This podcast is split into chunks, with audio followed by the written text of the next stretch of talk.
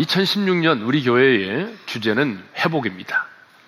회복이 뭐죠? 사전에 찾아보니까 이렇게 정의하고 있더군요. 우리 다 같이 한번 읽겠습니다. 시작. 원래의 상태로 돌이키거나 원래의 상태를 되찾는 것. 자, 원래의 상태로 돌이키거나 원래의 상태를 되찾는 것이 회복입니다.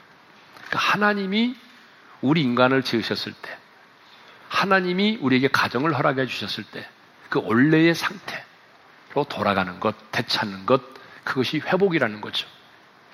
그러므로 회복이란 우리의 신앙 생활만이 아니라 우리의 가정, 우리의 마음, 우리의 직장과 일터, 심지어는 비전에까지 우리의 모든 삶의 영역에 회복이 필요한 것입니다. 우리 삶의 현장 속에 삶의 영역 가운데 회복이 필요하지 않는 곳은 단 한 곳도 없습니다. 그래서 오늘부터 회복에 관하여 여러분과 말씀을 나누고자 합니다. 오늘은 첫 시간으로 하나님의 형상을 회복하라는 것입니다. 우리 한번 따라서 합시다. 하나님의 형상을 회복하라. 예. 하나님은 우리 인간을 지으실 때에 하나님 당신의 형상을 따라 지으셨습니다. 그게 바로 창세기 1장 26절이죠. 다 같이 읽겠습니다. 하나님이 이르시되 우리의 형상을 따라 우리의 모양대로 우리가 사람을 만들고 하나님은 인간을 제외한 다른 피조물들은요 말씀으로 창조하셨습니다. 빛이 있으라 함에 빛이 있었죠. 그런데 하나님이 우리 인간을 지으실 때는 하나님의 형상을 따라 우리 인간을 지으셨습니다. 진화론자들은요, 물질이 영원 전부터 존재해 왔고, 이 단세포 유기물에서 바이러스와 박테리아, 식물과 동물 등의 순서로 점점 진화돼서 우리 인간이 되었다라고 말합니다. 그러나 우리 하나님은 우리가 우리의 형상을 따라 우리의 모양대로 우리가 사람을 만들었다라고 하나님은 분명히 말씀하고 있습니다. 여기서 우리는 성부와 성자와 성령 하나님을 말합니다. 삼위일체이신 하나님께서 우리의 형상을 따라 우리의 모양대로 우리가 사람을 만들었다라고 하나님이 분명히 말씀하십니다. 그런데 인간을 지으실 때 하나님 당신의 형상을 따라 당신의 모양대로 지으셨다는 거예요. 그러면 이 형상과 모양은 무엇을 의미할까요? 이 형상과 모양에 대한 논쟁은 오랜 세월 동안 계속되고 있습니다. 지금도 계속되고 있습니다.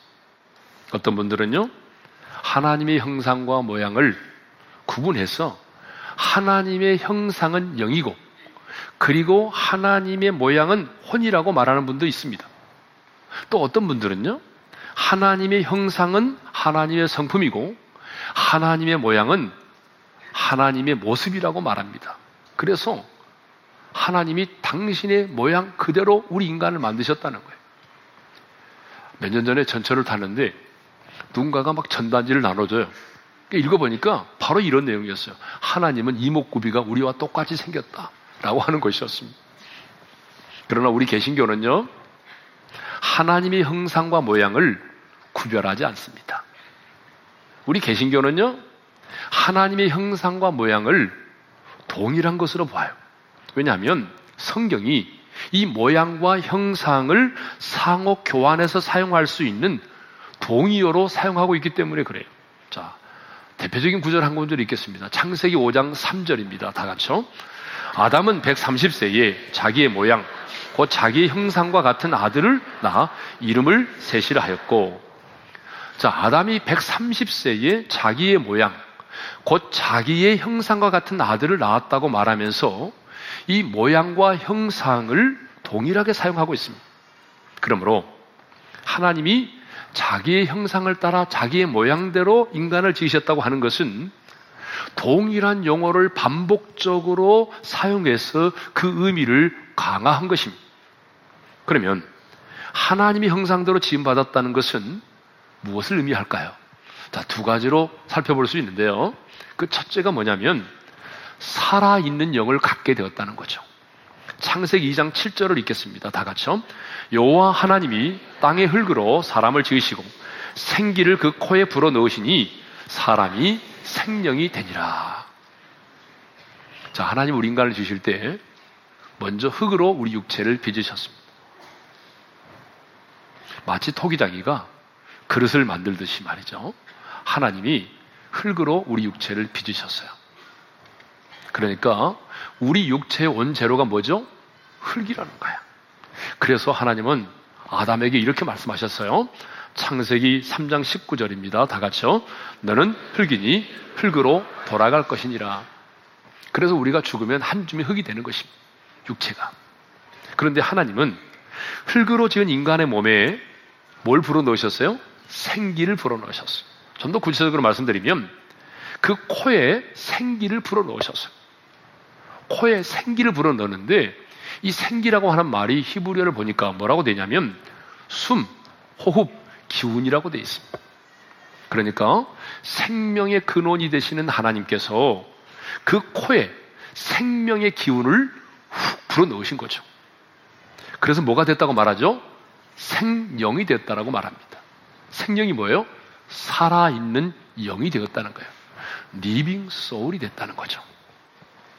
자, 하나님은 그 코에 생기를 불어 넣으시니 생기를 불어 넣으사 생명만을 창조하신 것이 아니라 살아있는 영이 되게 하셨다는 거예요. 다시 말하면 인간의 몸 안에 영혼을 창조하셨습니다. 영혼을. 그러니까 하나님은 육체만 창조하신 것이 아니라 우리 안에 영혼을 창조하셨습니다. 그래서 예수겔 18장 4절을 보게 되면 이렇게 말씀합니다. 다 같이 읽겠습니다. 모든 영혼이 다 내게 속한지라. 하나님은 우리 육체만 지으신 것이 아니라 우리 영혼도 하나님이 창조하셨습니다. 그러면 왜 하나님은 우리 인간을 이렇게 생명, 살아있는 영으로 우리를 지으셨을까요? 그것은 영이신 창조주 하나님과 영적인 교제를 나눌 수 있도록 하기 위해서 하나님은 영이십니다. 여러분 믿습니까? 하나님은 영이세요. 네. 하나님은 영이신데 그 영이신 하나님과 교제를 하기 위해서는요. 반드시 하나님이 우리에게 창조해 주신 영이 필요하다는 거예요. 그래서 살아있는 영을 가진 자만이 하나님과 교제할 수 있습니다. 살아있는 영을 가진 자만이 하나님의 마음을 알 수 있어요. 살아있는 영을 가진 자만이 하나님과 대화를 나눌 수 있습니다. 살아있는 영을 가진 자만이 하나님과 친밀한 사랑의 교제를 나눌 수 있는 거죠. 그런데 여러분, 집에서 기르는 강아지는 영이 있어요, 없어요? 다른 집 강아지는 몰라도 우리 집의 강아지는 영이 있다! 라는 손 들어보세요. 예. 네. 자, 여러분이 아무리 그 강아지가 사랑스러워도요, 강아지는 영이 없습니다. 그러므로 강아지는 하나님과 인격적인 교제를 나눌 수가 없습니다. 영이 없기 때문에 강아지는 죽으면 끝이에요. 그러나 우리 인간은요, 살아있는 영을, 살아있는 영을 가진 자로 하나님이 지으셨어요.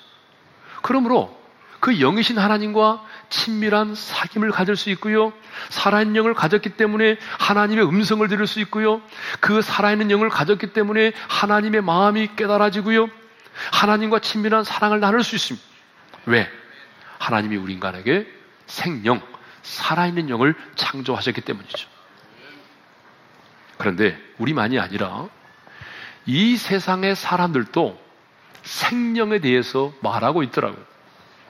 그러니까 제가 인터넷 검색을 하다가 이 세상의 사람들이 생명이라는 책을 썼더라고요.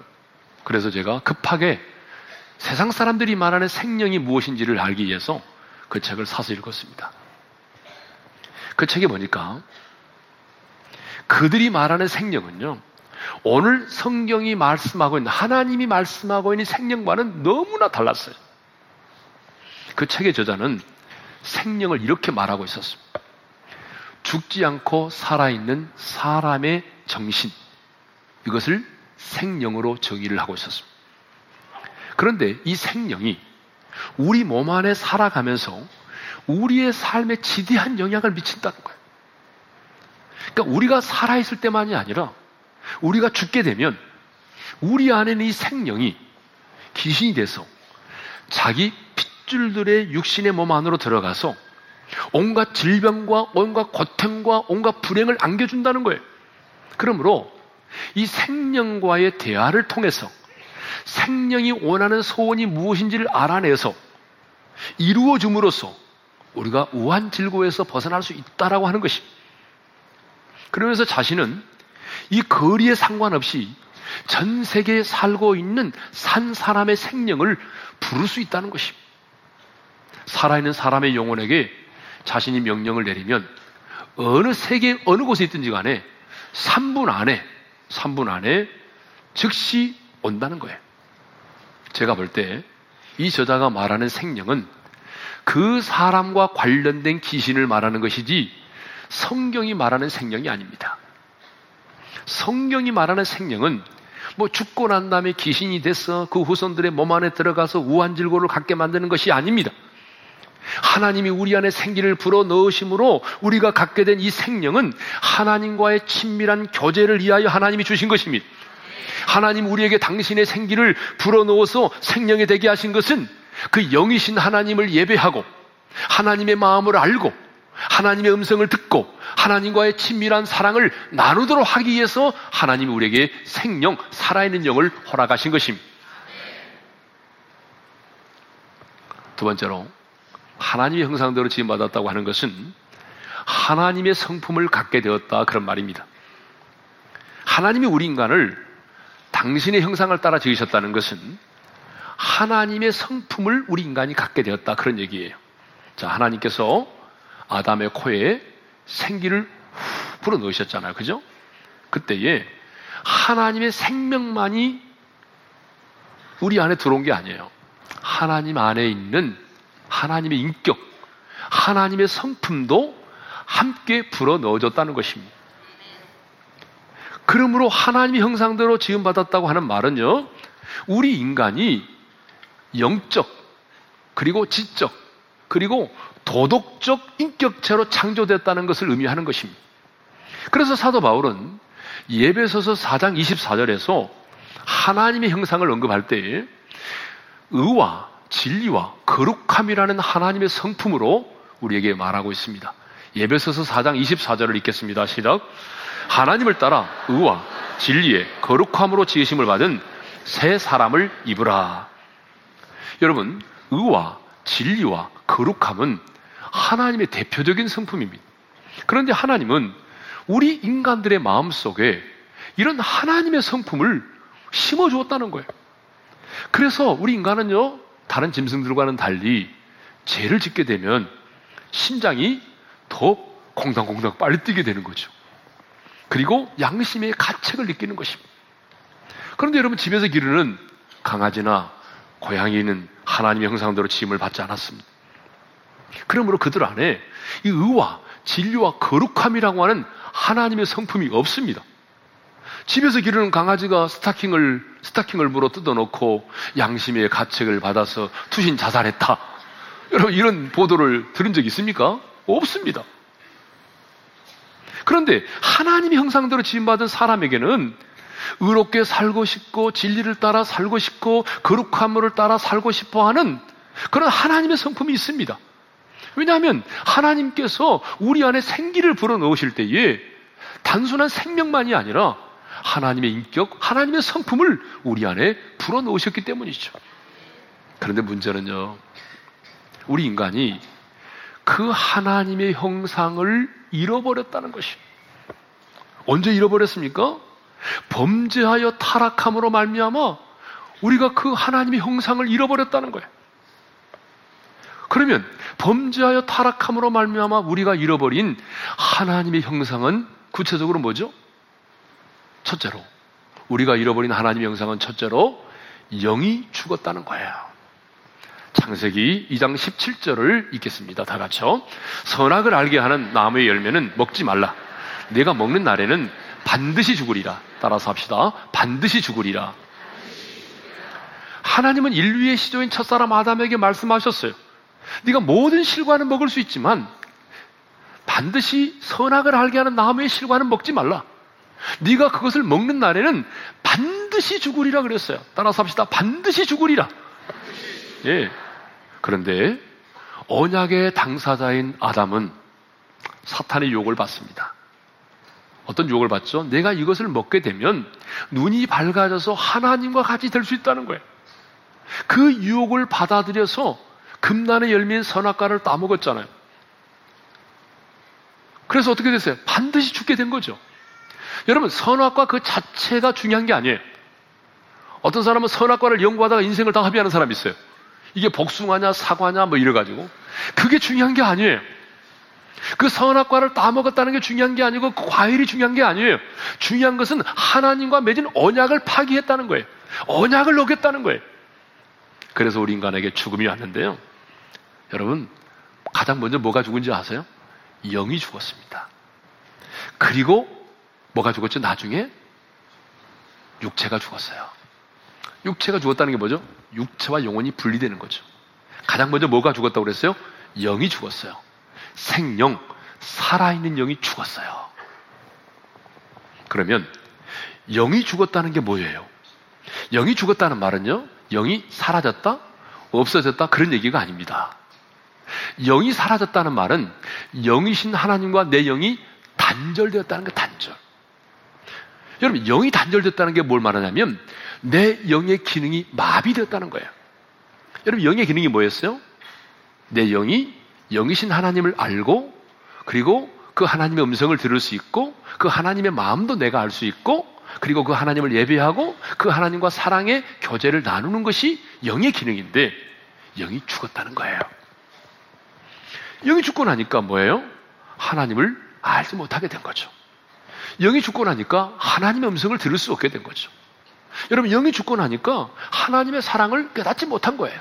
그래서 우리 인간들이 이렇게 하나님이 창조하신 세상 속에 살아가면서도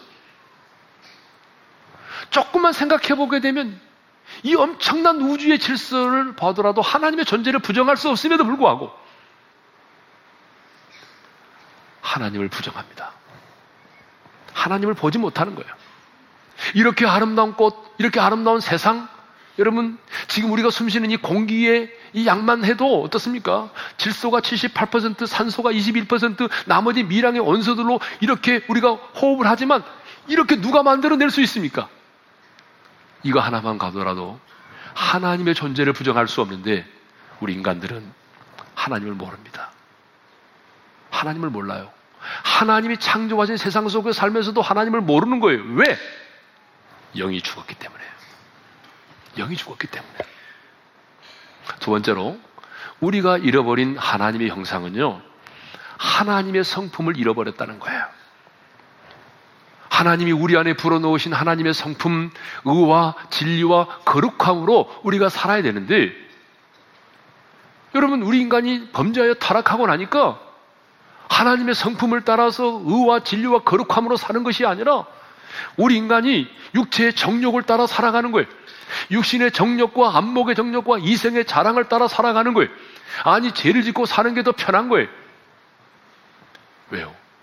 우리가 하나님의 성품을 잃어버렸기 때문에 그래요. 세 번째로, 우리가 잃어버린 하나님의 형상은 정복하고 다스리는 권세를 잃어버렸다는 거죠.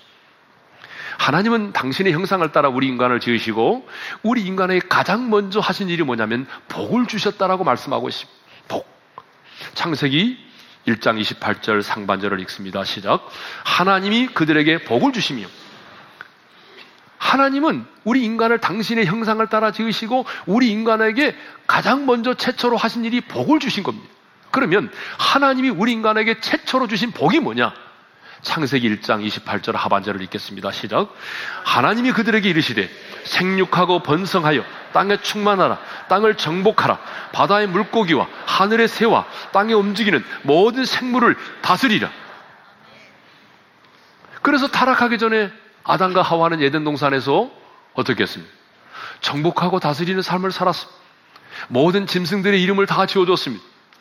그리고 모든 피조물들은 영화와 정기의 관을 쓰고 있는 아담과 하와의 모습 앞에 그들은 절대적으로 순종하고 따랐습니다. 그런데요, 범죄하여 타락함으로 그 정복하고 다스리는 권세를 잃어버렸습니다. 이제는 하나님의 형상도로 지음받은 우리 인간이 탐욕의 지배를 받으며 살아갑니다. 정복하며 지배하며 살아야 될 우리 인간이 돈의 지배를 받으며 살아갑니다. 생명도 없는 더러운 우상을 숭배하며 살아갑니다. 돼지머리를 앞에 두고 고사를 지냅니다. 팔공상 갓바위 같은 커다란 우상 앞에 엎드려 절을 하면서 소원을 빕니다. 왜 이런 일이 벌어질까요? 하나님의 형상을 잃어버렸기 때문이죠. 그러면 어떻게 하면 우리가 잃어버린 하나님의 형상을 회복할 수 있을까요? 잃어버린 하나님의 형상을 우리가 회복해야 되는데 첫째로 새로운 생명으로 다시 살아나는 것입니다. 죄로 말미암아 내 죽은 내 영이 죄로 말미암아 죽은 내 영이 다시 살아나게 해야 됩니다. 그러면 죄로 말미암아 죽은 내 영을 어떻게 우리가 다시 살아나게 합니까? 생명이 죽었는데 어떻게 하면 죽은 내 영을 다시 살릴 수가 있습니까? 그것은 예수님을 믿고 영접하면 됩니다. 왜냐하면 예수님은 생명이기 때문에 여러분 예수님은 생명으로 이 땅에 오셨습니다. 예수님 안에 는 생명은 어떤 생명이라고 그랬습니까? 죄와는 무관한 생명이요 죽음을 이긴 부활의 생명입니다. 그래서 우리가 그 예수님을 영접하게 되면 그 예수님의 생명이 우리 안에 들어와서 죽어 있는 내 영을 다시 살리는 것입니다. 그래서 다시 내 영이 살아서 생명이 되는 것입니다. 생명이 되면 다시 내 영이 살아났기 때문에 영이신 하나님을 예배할 수 있게 되는 것입니다.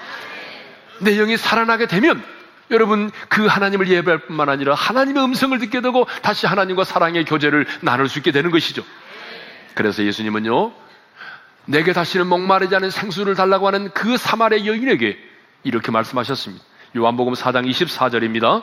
하나님은 영이시니 예배하는 자가 영과 진리로 예배할지니라. 무슨 얘기입니까? 영이 살아있는 자는 영이신 하나님을 예배한다는 거예요. 영이 살아있는 자는 성령이 교회들에 가시는 음성을 들을 수 있다는 거예요. 그러니까 여러분 하나님의 형상을 회복하기 위해서는 가장 먼저 예수를 믿어야 돼요. 예수를 믿음으로 죽은 내 영이 살아나야 돼요. 그 첫 번째 하나님의 형상을 회복하는 것입니다. 두 번째로 하나님의 형상을 회복하는 것은 하나님과 친밀한 사귐 가운데 살아가는 것입니다. 자, 예수를 믿음으로 죽은 내 영이 살아나게 됐죠. 영의 기능이 뭐라고 그랬어요? 하나님을 알고 그 영이신 하나님을 예배하고 하나님의 마음을 알고 그리고 하나님과 기도하고 그리고 그 하나님과 영적으로 친밀한 사랑의 사귐을 나누는 거라고 그랬잖아요. 예든 동산에서 아담과 하와가 타락하기 전에 그들은 하나님의 음성을 들을 수 있었어요. 하나님과 친밀한 사귐 가운데 살았어요. 그랬던 것처럼 이제 영이 살아났다면 여러분 우리 안에 새로운 생명이 주어졌다면 내 영이 살아있는 생명이 되었다면 이제 우리는 하나님과 친밀한 사귐을 나눠야 하는 것이죠. 사귐은 사역보다 중요합니다. 따라서 합시다. 사귐은 사역보다 중요하다. 우리는 많은 경우에 사역이 더 중요하다고 생각을 합니다. 그러나 여러분 그렇지 않습니다. 우리 주님은요, 사역보다 주님과의 사귐을 더 먼저 중요하게 생각하십니다. 한 번은 마르다와 마리아가 그 집에 예수님 방문했잖아요. 그러니까 예수님이 방문한 날 마르다는 열심히 예수님을 대접하기 위해서 음식을 만들며 수고를 했습니다. 그런데 이 마리아는요, 음식을 만드는데 수고하지도 않고 그냥 예수님 앞에 앉아서 예수님의 말씀을 듣는 걸 좋아했어요. 근데 여러분, 예수님 누구를 더 칭찬한지 아세요? 예수님에게 음식을 제공하기 위해서 열심히 수고했던 마르다보다 마리아를 더 칭찬하셨어요. 마르다가 한 행동이 잘못됐다는 게 결코 아니에요. 교회는요, 마르다 같은 사람이 필요하죠. 그런데 주님이 여기서 강조하고자 하는 것은 뭐냐면, 사역보다는 주님의 음성을 듣고 주님과 교제하는 것이 더 우선이어야 한다는 거예요. 예수님이 열두 제자를 부르셨는데, 그 첫 번째 목적이 뭔지 아세요? 자, 마가복음 3장 14절 15절을 읽겠습니다. 다 같이요. 이에 열두를 세우셨으니 이는 자기와 함께 있게 하시고 또 보내사 전도도 하며 귀신을 내쫓는 권능도 가지게 하려 하십니다. 여러분 잘 이 말씀을 보세요. 예수님이 열두 제자를 부르신 목적들을 말씀하고 있는데 그 첫 번째 목적이 뭐냐면 이거죠. 자기와 함께 있게 하시려고. 예수님이 제자들을 열두 제자를 부르신 첫 번째 목적은요. 여러분 전도가 아니었습니다. 귀신을 쫓아내는 권능도 아니었습니다. 예수님이 열두 제자를 부르신 첫 번째 목적은 자기와 함께 있게 하려 함이라고 그랬어요. 무슨 말입니까? 제자들과 친밀한 사귐과 교제를 나누기 위해서 그들을 부르셨다는 것이 여러분 다시 한번 말씀드립니다. 왜 사역이 먼저가 아니라 주님과의 친밀한 사귐이 먼저일까요? 그것은요. 내가 주님과의 친밀한 사귐을 통해서 예배를 통해서 기도를 통해서 하나님의 말씀을 통해서 하나님으로부터 공급되어지는 생명, 생기를 공급받지 못하면 우리 사, 우리의 사역은 오래 갈 수가 없습니다. 그리고 우리의 사역에 열매가 맺을 수 없는 거예요. 그러니까 반드시 우리에게는 사역이 필요하지만 사역을 지속적으로 가능케 하고 열매를 맺기 위해서는요. 하나님과 사귐이 먼저라는 거예요. 할렐루야.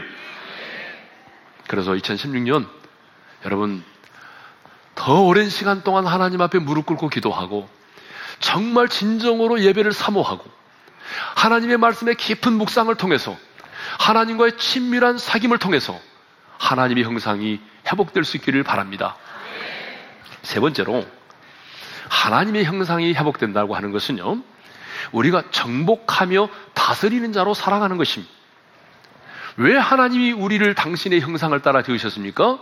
정복하고 다스리는 자, 하나님의 대리 통치자로서 여러분 하나님의 창조를 정복하고 다스리는 자로 살아가기 위해서 하나님이 우리를 그렇게 하나님 형상대로 지으셨단 말입니다. 창세기 1장 28절을 읽겠습니다. 다 같이요.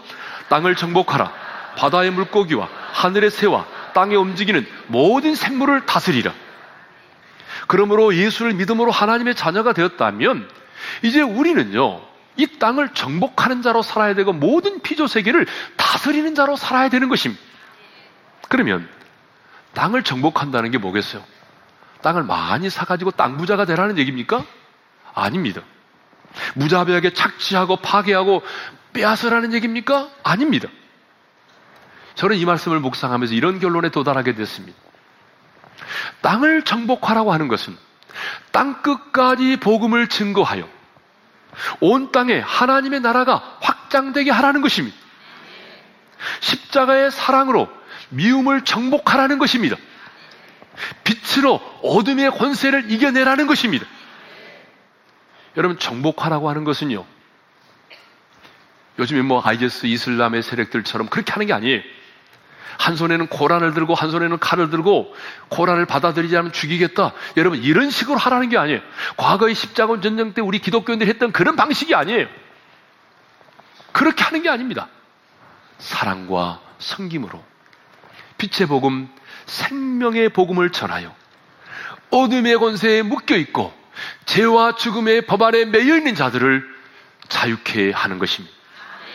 그래서 그 땅의 사람들이 하나님의 통치를 받음으로 하나님의 나라가 그들 가운데 임하여 하나님이 신 참된 평안과 자유를 누리게 만드는 것입니다. 그러므로 미움을 미움으로 그리고 분을 분으로 갚는 것은 하나님의 형상을 회복하는 것이 아닙니다. 하나님의 형상을 회복하는 것은 복수하는 것이 아닙니다. 사랑과 성김으로 생명의 복음, 빛의 복음을 전해서 그 땅 가운데 하나님의 통치가 하나님의 나라가 확장되게 하는 것입니다. 그래서 내가 섬기는 내 직장이 그리고 내가 있는 이 대한민국의 땅이 주의 것이 되게 하는 것입니다. 뿐만 아니라 하나님의 형상을 회복한다는 것은 우리가 다스리는 자로 살아가는 것을 의미합니다. 우리는 예수를 믿고 거듭나는 순간 하나님의 형상이 회복이 됐습니다. 그리고 영적으로 영적으로 예수님과 함께, 함께 하늘의 보좌에 함께 앉아 있습니다. 여러분, 예배서 2장 6절의 말씀 참 중요한 말씀인데요. 여러분, 이 말씀을 두 번 반복해서 읽겠습니다. 너무 중요하니까 다 같이 시작. 또 함께 일으키사 그리스도 예수 안에서 함께 하늘에 앉으시니 또 함께 일으키사 그리스도 예수 안에서 함께 하늘에 앉으시니 여러분 이 말씀을 정말 여러분들이 이해를 하셔야 됩니다. 영적인 세계는 시간과 공간을 초월합니다. 그래서 사도 바울은 이렇게 말했습니다. 내가 그리스도와 함께 십자가에 못 박혔나니. 여러분, 영적인 세계는 시간과 공간이 초월되기 때문에 우리가 예수를 믿는 그 순간 우리는 예수님이 십자가에 달려 죽으실 때 우리도 함께 죽었다는 거예요. 그리고 예수님이 부활할 때 우리는 그와 함께 다시 살리심을 입었다는 거예요. 그리고 그 예수님이 부활 승천해서 하나님 보좌 우편에 앉아 계실 때 우리도 예수님과 함께 그 하나님 보좌 우편에 함께 앉아 있다는 거예요. 여러분 이것을 이해하려면 교회를 이해해야 됩니다. 교회는 건물이 아닙니다. 교회는 조직이 아니에요. 교회는 그리스도의 몸입니다. 여러분이 한 사람 한 사람이 예수를 믿는 그 순간 교단과 교파를 떠나서 여러분 우리 한 사람 한 사람이 그리스도의 몸에 접붙임 바 되는 것입니다. 그리스도의 몸에 연합이 되는 거예요. 주님이 내 안에 내가 주님 안에 있게 되는 것입니다. 이게 교회입니다. 그러니까 여러분 우리가 그리스도의 몸인 우리들이 그리스도와 연합되어 있기 때문에 주님이 지금 하나님 보좌 우편에 함께 앉아 있다 그 말이에요. 주님이 하나님 보좌 우편에 앉아 있다면 우리도 그의 몸의 지체로서 그분과 함께 앉아 있다는 것이에요. 그러니까 그분의 권세가 우리의 권세가 되는 것이고 그분의 능력이 우리의 능력이 되는 것입니다. 하나님 보좌 우편에 우리가 앉아 있다는 것. 여러분 이것이 우리의 영적인 포지션입니다. 우리가 이 땅에서 힘들게 인생을 살아갑니다. 여러분 어떤 분들은요 월세방에서 살아가야 됩니다. 내일 끼니를 걱정해야 될 수도 있습니다. 가방끈이 짧을 수도 있습니다. 우리가 어떤 형편에 처했던지 간에 정말 여러분이 예수를 믿었다면 여러분의 영적인 포지션은 하나님 보좌 우편입니다. 주님과 함께 있습니다. 내가 주님과 함께 있다고 하는 것은 뭘 말합니까? 보좌 우편에 앉아 계신 주님과 함께 있다는 것은 우리가 다스리는 자로 부르심을 입었다는 것입니다.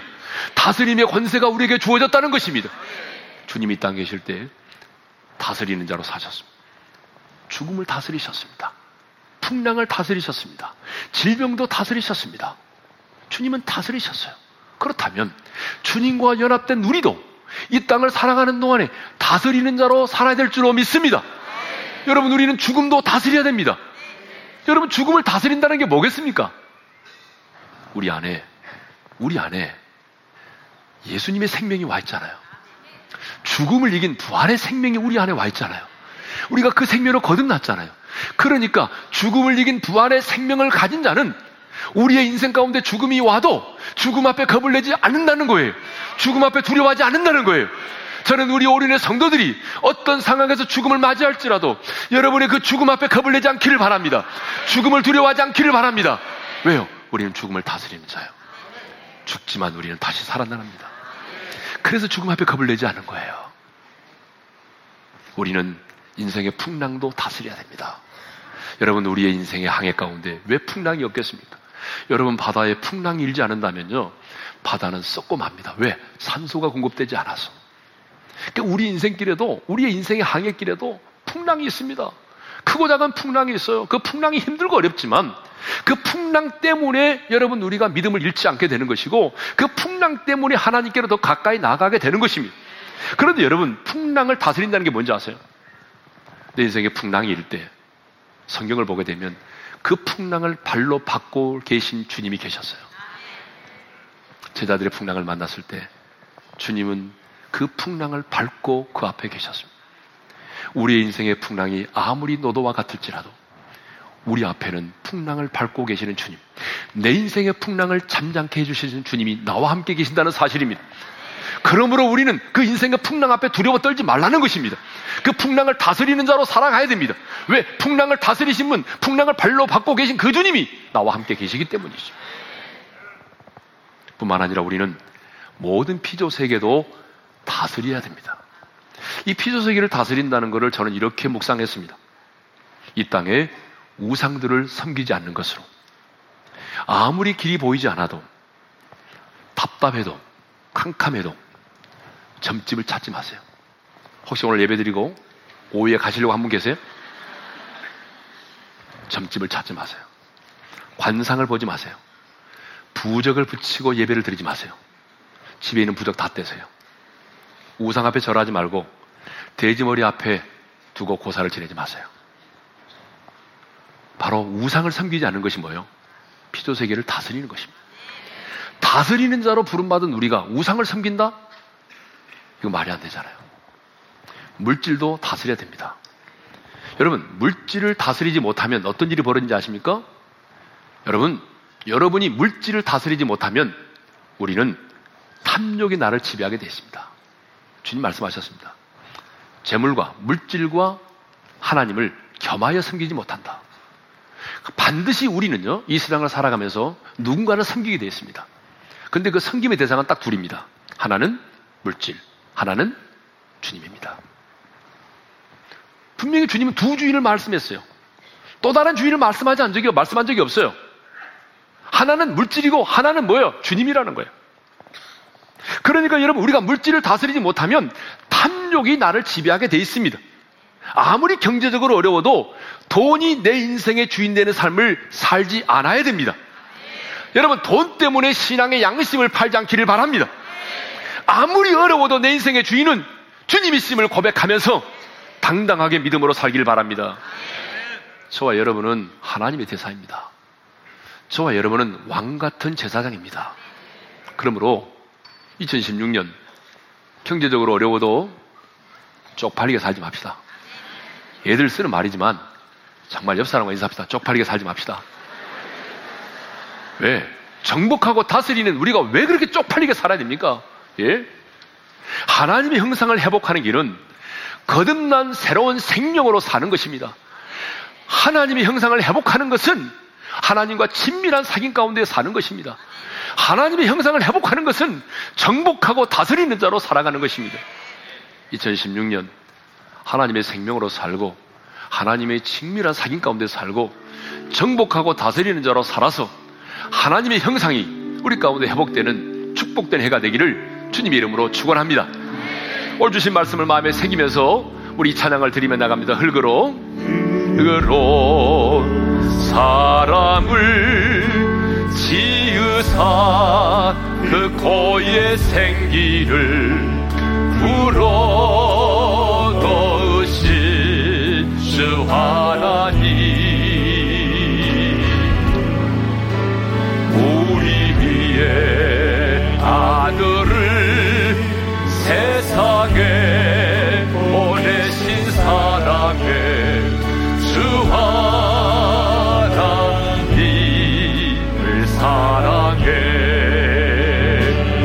하나님 형상 나는 하나님 형상 따라 지음 받은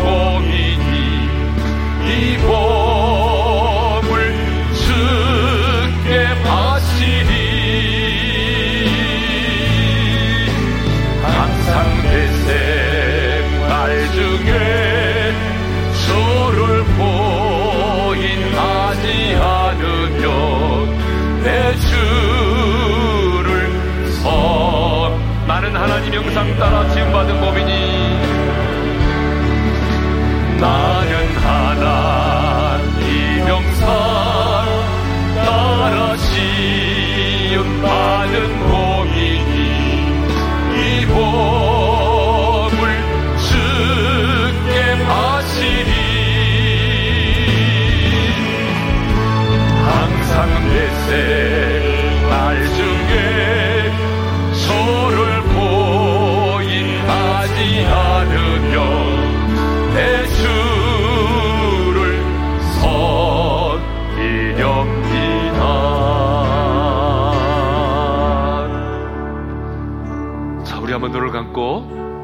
주신 말씀 마음에 새깁시다. 저와 여러분은 하나님이 형상대로 지음받은 사람입니다. 하나님이 우리 안에 생기를 불어넣어서 살아있는 영, 생명을 주셨습니다. 의와 진리와 거룩함이라고 하는 하나님의 성품도 우리 안에 주셨습니다. 그런데 우리가 범죄하여 타락함으로 말미암아 그 하나님의 형상을 잃어버렸습니다. 영은 죽었고 우리는 육신의 정력대로 살 수밖에 없게 되었고 정복하고 다스리는 권세도 잃어버렸습니다. 그런데 예수님이 우리 안에 오셔서 내가 예수를 믿는 그 순간 우리는 그 예수님의 생명으로 다시 살아났습니다. 그래서 우리의 영이 다시 살았습니다. 우리 안에 생명, 살아있는 영을 갖게 되었습니다. 그러므로 우리는 그 생명으로 살아야 됩니다. 그리고 우리가 그 영이신 하나님을 예비하고 하나님의 말씀을 깊이 묵상하고 그리고 정말 그 하나님과 친밀한 사귐 가운데 살아야 됩니다. 그것이 하나님의 형상을 회복하는 것입니다. 뿐만 아니라 우리는 정복하고 다스리는 자로 살아야 됩니다. 여러분, 사랑과 생김으로 복음을 전하고 그래서 그 땅이 주의 것 되게 하고 여러분 물질도 다스리고 파도도 풍랑도 다스리고 질병도 다스리고 어둠의 곳에도 다스리고 2016년 정복하고 다스리는 한 해가 될 수 있도록 기도합시다. 2016년 주님 잃어버린 하나님의 형상을 회복시켜 주옵소서. 다 같이 우리 주여 한번 부르고 합심으로 기도하며